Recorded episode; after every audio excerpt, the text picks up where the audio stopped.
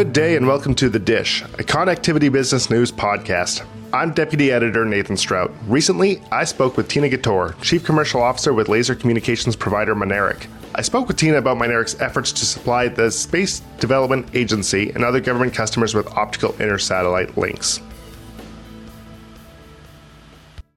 Okay, Tina, thank you so much for joining us today. It's my pleasure, Nathan. Thank you very much for having me. All right. Uh, I wanted to start off with the optical intersatellite links you are building for the Space Development Agency. What has it been like working with that agency through the prime contractors?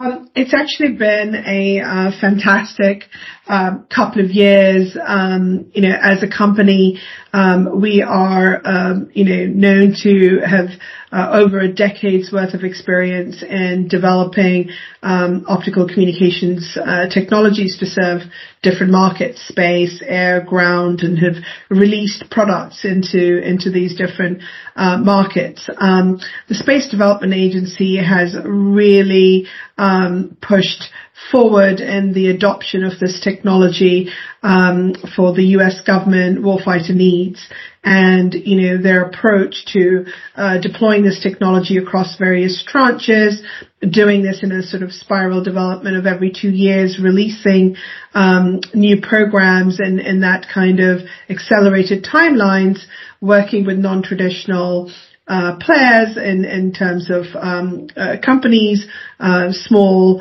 um, is is really an amazing um, thing that they've done to get some of this technology um, adopted on, on critical network infrastructure. So for players like Mynaric, um, based here in, in, in, the US and also in Germany, um, this has given us an avenue to really deploy um, this technology on scale. That's a critical thing. Many, many people can try to do experimental projects and spend years working on one or two missions. Um, you know, our motto at the company is all about, you know, affordability, scalability, and, and innovation. So uh, the SDA um, uh, challenge uh, to the industry was, uh, you know, we took that we took that up um, in a nice way. Uh, we worked through U.S. prime contractors, um, so we don't have direct transactions with the SDA, um, but really they are shaping um, this industry, not just from a government standpoint, but also um, helping drive how commercial players uh, will work together uh, to serve government needs. Can you give us a sense of what portion of uh, Mynaric's work comes from purely commercial ventures versus working um, for the government as an end customer? How do you expect that to change in the coming years as well? Um, and we, we, as a commercial company, we have to maintain um, a, a, healthy balance across all of this. We all know aerospace um, comes in waves and, and, and, different. So we have diversity across uh, commercial and government. We have diversity across market segments, meaning space market, um, airborne mobility market and terrestrial ground market.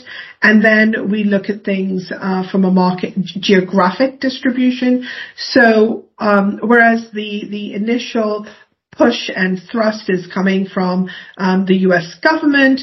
We have a nice balance in our pipelines for um, commercial operators that are are either um, have already gotten this technology baked into their networks or are looking to. Uh, because in the end, I think everyone's looking to serve multiple customer sets um, and not just focused on you know commercial operators are, are known to sell in the traditional RF world capacity to government users globally. So they have to get onto um, uh, the bandwagon or, or, they have to get onto this um, adoption of this technology if they want to serve um, the government constituents. And I do want to come back to that in a second. Uh, but, but first, you know, the space development's the Space Development Agency is looking to build a constellation made up of hundreds of satellites over the next uh, decade or so. Uh, and, they're building that out by launching new sets of satellites every two years, which is significantly faster than traditional government satellite uh, systems, which can take, you know, five years or even a decade to launch. Uh, have there been challenges for Mynaric in keeping up with that government schedule? Um, you know, I'd, I'd, there's there's always um, challenges in the adoption of technology, but um, this time frame is not a challenge for us, um, and and partly because we've invested ahead of time. Um, you know, I can't foresee you know macroeconomics and and things like that, but from a technology standpoint. Um, and from the foresight our, our management uh, team has had in investing ahead of the need. Um, we've really uh, positioned ourselves well to to address not only the SDA um, needs, but also we're looking at you know other markets and other uh, constellations or other product uh, families that would serve different markets. And this is the balance I'm talking about. Um, we have to have that as a commercial company because depending on funding, etc., uh, whether it's government funding or whether it's commercial um, uh, monies available, um, we we have to make sure we have a nice growth uh, path. And the key has been for us um, calculating and investing um, ahead of time so that our factory has the volume.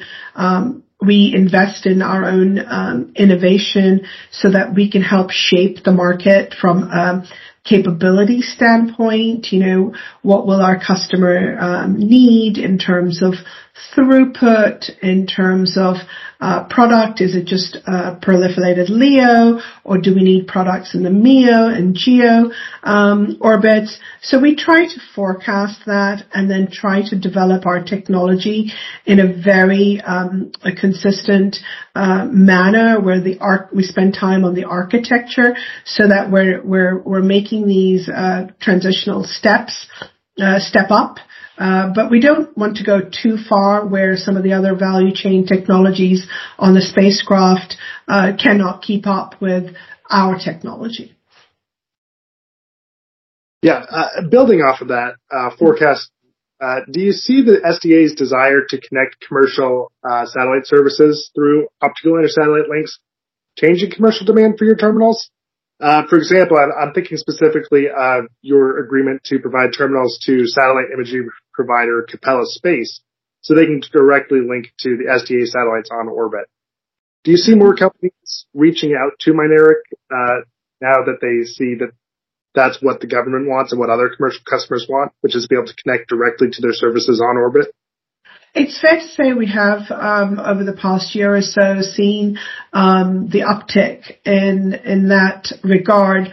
Um, the Earth observation, remote sensing, commercial industry has seen that you know their end customer is not always you know a commercial industrial player, but they can sell to their government, you know, analytics, whether it's real time or otherwise.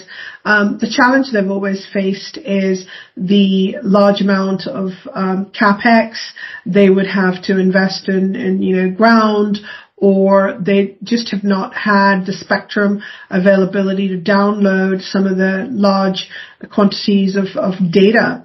Um, so, you know, Capella with, you know, their fantastic SAR system, um, it, you know, was kind of spearheading this effort and saying, well, who else can we sell to? And I would imagine if you speak to, um, you know, Payam over there or Christian over there, they would say, you know, government is a, is a key, um, you know, customer for what they provide. Um, to move that data, they would need to adopt some kind of high throughput, uh, secure capability, and it just so happens optical communications um, fits well within that uh, requirement. Um, so I believe this is kind of their pathway to adopting um, this technology, whether they bring that data down to the ground or interface with the tranches that are being proposed. Um, the capability is there in, in terms of our product. Um, and so, you know, as Capella spearheads this effort in the um, EO market, we have seen an uptick um, of others. Um, now the balance needs to be between the size of their spacecraft and their primary mission, which is imaging of some sort and accommodating uh, optical communication um, uh, terminals. In August, Mynaric was one of 11 teams that was chosen to participate in phase one of DARPA's space-based adaptive communications node program, otherwise known as the catchy name Space Bacon. How would you describe the, the goal of that program and how has Mynaric uh, been doing the months since August? You know, how's that effort progressing? Um, the effort is going really well. Um, you know, we we first of all, I love the space bacon. It's a great catchy name. Um, I'm not sure if uh, it was Dr. Uh, Greg Cooper who came up with it, but whoever did, I think it's great. Um, we were actually engaged in activities with DARPA on a different program, and um, we started to talk to Dr. Kuperman uh, when this program was called uh, 100 Cubed initially, right? And um, so we got through the phase zero, phase one um, where we are looking at providing the um, optical head. Um, we are on track. We're we're moving forward. We like what DARPA is doing in terms of really pushing the envelope on um, not only the high throughput capability, but a real flexible terminal that operates at multiple wavelengths. You know, can um, can really help bridge this um, this sort of divide between certain commercial operators that are not um, uh, have not adopted the SDA standard, but are deploying networks um, with optical communications or intend to. Um, and they, the commercial operators are operating at you know 100G or so. It's reported, um, whereas the government programs, um, the version three standard of the optical communication standard is um, at two and a half uh, gigabit per second. Now there's specific uh, reasons for that. There's other, as I mentioned, technology um, uh, components in that value chain on the spacecraft um, that need to operate with this uh, throughput. And then there's the con ops, right? You know, do you do they need the throughput or do they need other capability, but the DARPA Space Bacon program is really bridging and bringing together um, traditional, non-traditional um, players um, to you know shape that um, innovation um, in all of these areas. And, and you know, Mynaric has always been poised to kind of drive that space. So we're super excited to have uh, been awarded this, and we we really want to continue. Um, as a company, we're already looking at terabit programs um, through some of the ESA programs we're involved in. Um, so we we're all for high throughput, keeping up with uh, you know keeping up with and leveraging technologies that we see on the ground and qualifying them for space.